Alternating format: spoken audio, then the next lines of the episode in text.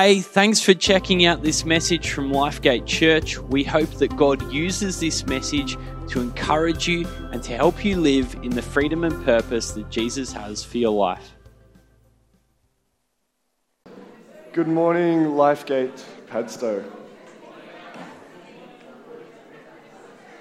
My name's Alex. I'm the service pastor of our Prestons campus, along with my wife, Laura. It's always nice to come back here. How good is it to hear about May Mission Month and how much we've raised? As Andrew said, every year we seem to go above and beyond our targets. That's so good. It's such a privilege to partner with you guys to see transformation happening and poverty being broken in Cambodia. So good.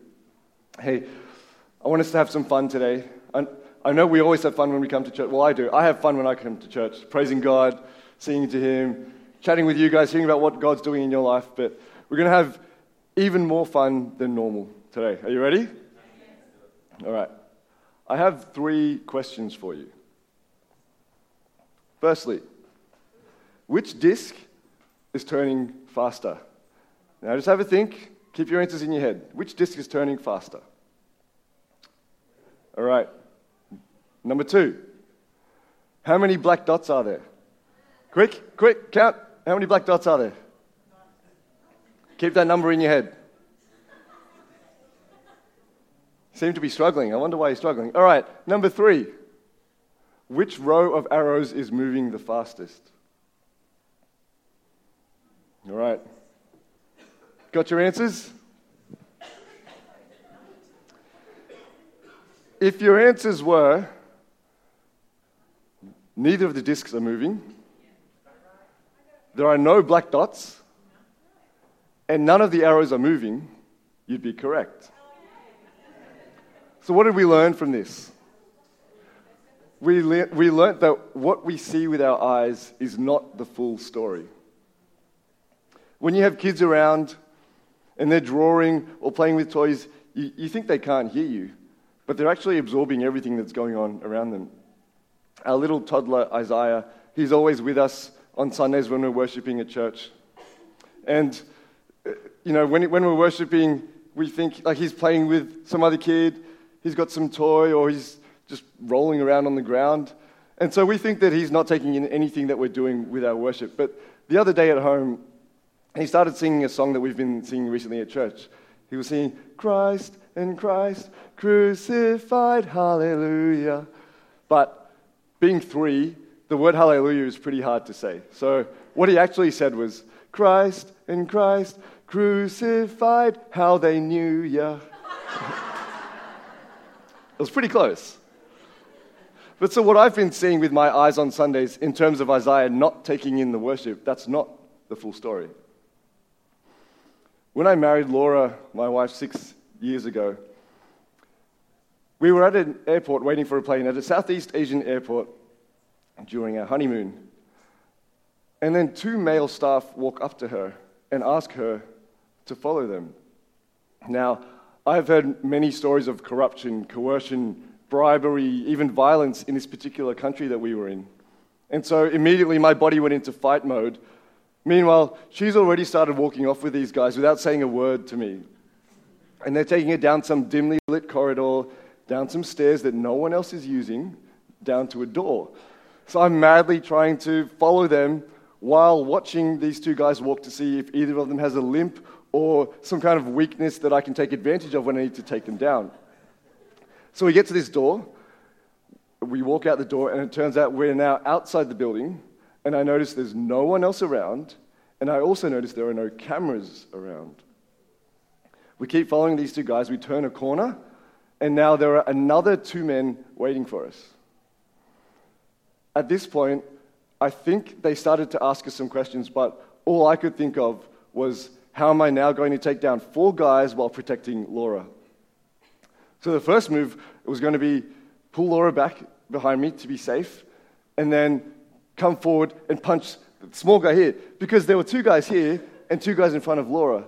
There's a big guy and then a small guy, but the small guy was clearly in charge based on his body language and the way he was speaking to the other guys. So I thought, knock this guy out first, knock out the leader, and show the other guys that I'm not playing around. Next step is come back, elbow this guy in the chin. He'll be dizzy for a few minutes. and then continue rotating around, hit this guy in the liver, because if you get hit in the liver, you're on the ground for a while. That gives me time to deal with big guy over here, and then hopefully we'll get a chance to run back inside to safety. Now, I should mention, I'm not a violent person, unless I need to be. And so all this is going on in my head, and then small guy over here who's in charge asks me if I'm in the army. I'm like, whoa, these guys are really sussing me out to see if I'm going to put up a fight against them. So I'm getting ready to engage, but then small guy brings out a piece of paper with a picture on it. And the picture turns out to be an X-ray of our checked-in suitcase. So he points to the picture and he says, he asks us to show us something. So I'm like, okay. And then I notice our suitcase is actually on the floor over here. So I'm watching these guys while I walk over and go to my suitcase. And then I realize what's going on. For our wedding, Laura's brother had given us pink, fluffy handcuffs. And it's illegal to carry handcuffs unless you're in the army or in law enforcement. So I pull out the pink, fluffy handcuffs. Everyone has a laugh while trying not to laugh. And then small guy says, okay. So the situation that I saw with my eyes was definitely not the full story. Have you ever been in a situation where what you saw with your eyes was not the full story? Maybe you invested some money into shares, or maybe into an investment property, or into starting your own business, only to see that investment crash and burn. So you thought that God didn't care about you, or maybe he's just not able to break you free from debt. And what's most likely the case, though, is that there's still something that God wants you to learn or grow in before you're ready to take the next step into God's plan for your life. And so it's better for you to stay where you are and learn the lesson rather than move forward and face an obstacle that you're not equipped to handle. Or maybe God could see that financial success would eventually lead to money becoming your idol. And so he let that investment crash and burn so that you could preserve the thing that's most important in your life, which is your relationship with him. Maybe you raised your kids knowing God, and you always brought them to church. They're in kids' ministry, they're in youth ministry, but now that they're a bit older, you see them making mistake after mistake as they walk down a path that is not God's best for their life. And you're left wondering, why isn't God doing anything to bring them back? Maybe your health is a frustrating ordeal of problem after problem. And you see God healing other people. You see him answering other people's prayers. And so you think, well, God must be too busy helping other people to have time for me. No. God is with you, and he is fighting for you. Let me show you how I know this. All the way back near the start of the Bible, Moses found himself in one of these situations. In Exodus chapter 3, verse 10, God had called Moses to ask the king of Egypt, named Pharaoh, to let the Israelites go, because the Israelites were slaves there. Come, I will send you to Pharaoh, that you may bring my people, the children of Israel, out of Egypt. So Moses did exactly what God had commanded him to do. He asked Pharaoh again and again to let the Israelites go. But Pharaoh kept saying no. Anyone who was there at the time would have seen that God's plan of using Moses to free the Israelites was not working. Anyone who was there would have seen that God's displays of power, time and time again, were not enough to convince Pharaoh to release the Israelites. But we know that this is not the full story. If you're not familiar with the story of Moses, every time Moses asked Pharaoh to let the Israelites go, Pharaoh said no. And each time, God performed a miraculous act. But not the nice kind of miraculous. Now, these acts were called the plagues of Egypt.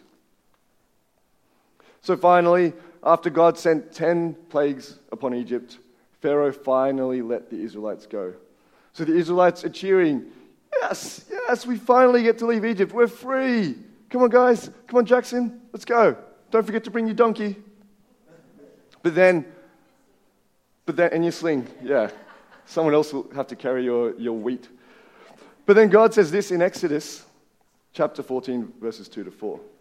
Tell the people of Israel to turn back and encamp in front of Pi-Hahiroth, between Migdol and the sea, in front of Baal-Zephon. You shall encamp facing it by the sea. For Pharaoh will say of the people of Israel, they are wandering in the land, the wilderness has shut them in. And I will harden Pharaoh's heart, and he will pursue them, and I will get glory over Pharaoh and all his host, and the Egyptians shall know that I am the Lord. And they did so. So God has just told Moses and the Israelites that Pharaoh is going to chase them, but that God will defeat the Egyptians. So as promised, Pharaoh rolls up in his chariot, along with all his horses and charioteers and army. And he's trapping the Israelites between his army and the Red Sea. After decades of slavery, though, the Israelites aren't exactly in top fighting condition. There would just be a whole lot of tired, malnourished people who would be no match for the trained Egyptian soldiers. But it's okay because the Israelites remembered God's displays of power through the 10 miraculous acts or the 10 plagues that he brought upon Egypt. And they also remembered that God had just said that Pharaoh was coming and that he would defeat Pharaoh. So the Israelites were confident that God would save them, right? No, definitely not. Here's what happened. When Pharaoh drew near, the people of Israel lifted up their eyes, and behold, the Egyptians were marching after them, and they feared greatly. And the people of Israel cried out to the Lord. They said to Moses, "Is it because there are no graves in Egypt that you have taken us away to die in the wilderness? What have you done to us in bringing us out of Egypt? Is not this what we said to you in Egypt? Leave us alone that we may serve the Egyptians. For it would have been better for us to serve the Egyptians than to die in the wilderness." Very grateful, aren't they? And how did Moses respond? Moses said to the people, "Fear not, stand firm and see the salvation of the Lord, which he will work for you today. For the Egyptians who you see today, you shall never see again. The Lord will fight for you, and you have only to be silent." So both the Israelites and Moses had seen the 10 plagues that God brought upon Egypt. Both the Israelites and Moses had heard that God had said Pharaoh was coming, but that he would defeat Pharaoh. Both the Israelites and Moses are in the same location, in the same situation, both seeing the army behind them and the Red Sea in front of them. So why is it that the Israelites have such a different response to the situation than Moses does? Well, it's because the Israelites were seeing only with their eyes. And we know now not to trust our eyes because what we see with our eyes is not the full story. Moses, on the other hand, was seeing with faith. And that's why he was able to be in the same terrible situation as the Israelites, but still have peace and hope and confidence. Do you need some peace and hope and confidence in your life right now? If you feel like you're in a similar circumstance to the Israelites, where you can't see your way forward and you can't go back, I want to challenge you today to not limit your thinking just to what you see with your eyes, but instead to see with faith. Now, what do I mean by seeing with faith? Well, seeing with faith means trusting in the Word of God and believing that He is who He says He is, regardless of what's happening in your life. So when you see chaos and pain and sickness in your life, seeing with faith means grounding your hope and joy and peace on God's promises that tell us that He is your comforter and your healer. When people try to pull you down by saying that you're not good enough or you'll never make it, seeing with faith means that you have the confidence that you can do all things through Christ who strengthens you, as it says in Philippians chapter 4, verse 13. Or when you're stuck between the Red Sea and the Egyptian army, and the only people you've got to fight for you are some malnourished slaves, and Jackson and his one arm and his donkey. No offense, I'm sure your donkey's very brave. When you see this with your eyes, Moses shows us how to see with faith. Let's see again what he said. Fear not. Stand firm and see the salvation of the Lord, which he will work for you today. For the Egyptians whom you see today, you shall never see again. The Lord will fight for you, and you have only to be silent. The more you see with faith, the more you realize that God is always with you and that he is fighting for you. I'll say it again. The more you see with faith, the more you realize that God is always with you and he is fighting for you. An interesting thing I noticed is that the Israelites saw the Red Sea as a barrier between them and the next chapter of their lives. But God saw the Red Sea as an instrument to bring breakthrough. If you don't know the story, God parted the Red Sea to allow the Israelites to walk through safely. And then as the Egyptians came chasing after them, God brought that Red Sea crashing down upon the Egyptians, defeating them. Is there something in your life that you see as a barrier, but God sees it as an instrument to bring breakthrough? Maybe you see your current financial limitations as a barrier. But God's waiting for you to be a good steward of your small amount of finances so that he can bring breakthrough in your attitude towards money and so that you'll be a good steward when he increases your finances. Maybe your health issues that you see as a barrier to your freedom are actually what God wants to use to show you that his grace is sufficient for you. And so that means you don't need to have perfect health to have joy or peace or contentment. His grace is sufficient. Everything he has already done is enough. And so maybe this health barrier that you're facing is what God wants to use to bring breakthrough in your mindset. Maybe you've been asking God to help you find a husband or a wife. Can I have a show of hands? Who's single with us today? Anyone? Come on, be brave. I'm helping you guys out because now you can look around and see who else is holding up their hands and chat to them after church, okay? I sense a bit of shyness, so let me help you out. If you don't know how to start a conversation, find one of these people after church and say to them, "You make me feel like Samson with his hair cut off, weak at the knees."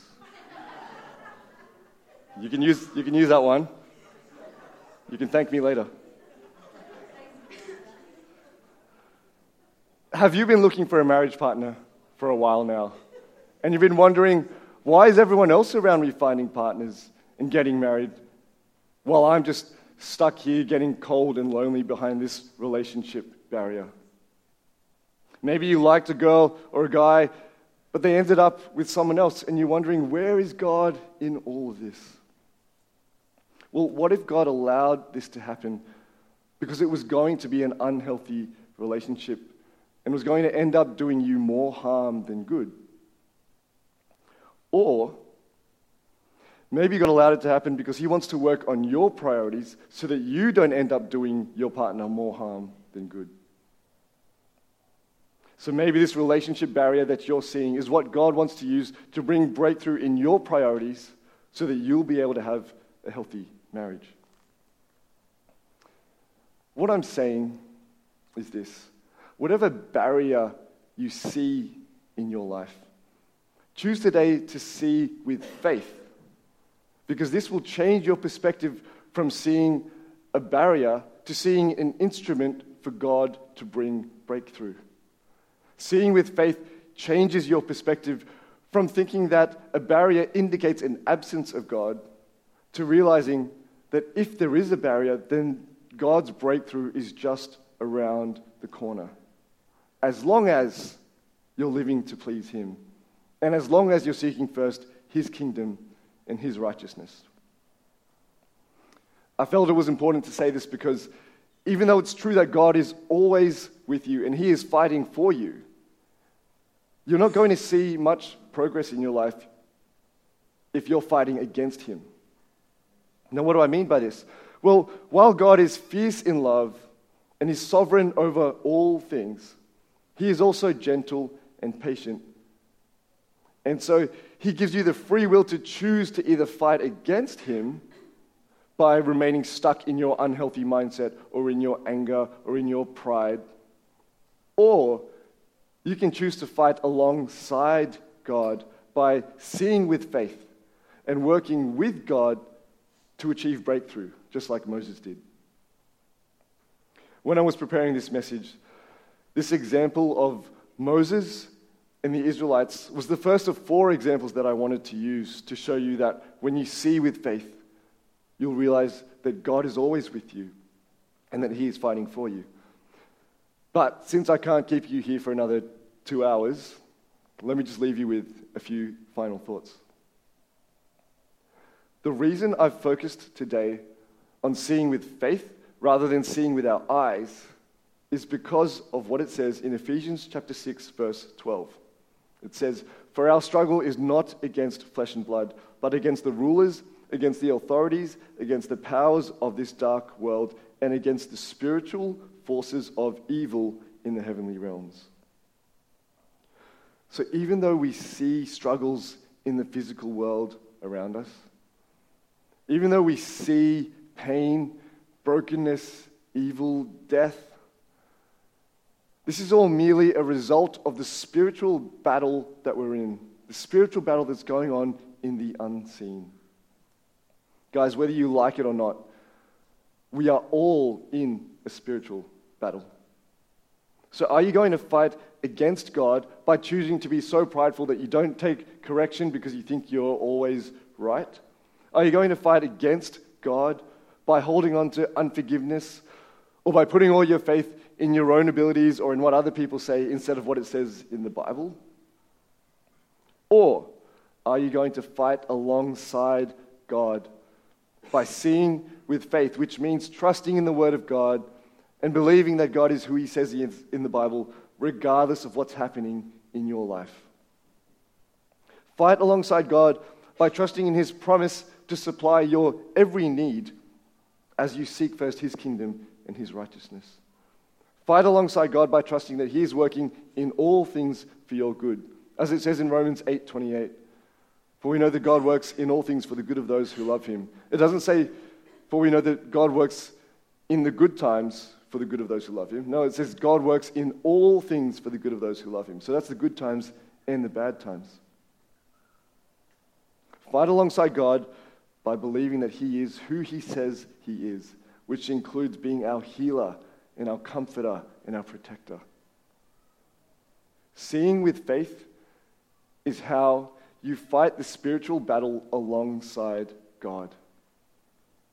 You might be hearing this and thinking, okay, I see we're in a spiritual battle, and I should fight alongside God, but I'm in no position to fight.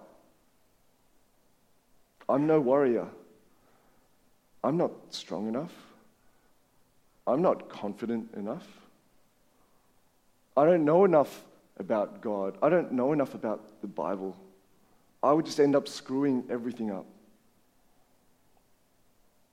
I don't have what it takes to be a warrior for God. If you relate to any of these thoughts, I need you to listen clearly to what I'm about to say. These are lies from Satan, who is our spiritual enemy. It doesn't matter what's happened in your past. This includes things that you've done, things that you should have done but didn't do. It even includes things that have been done to you.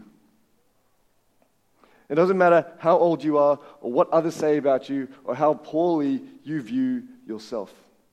If you're a follower of Jesus, then whatever happened in your past, it doesn't matter anymore.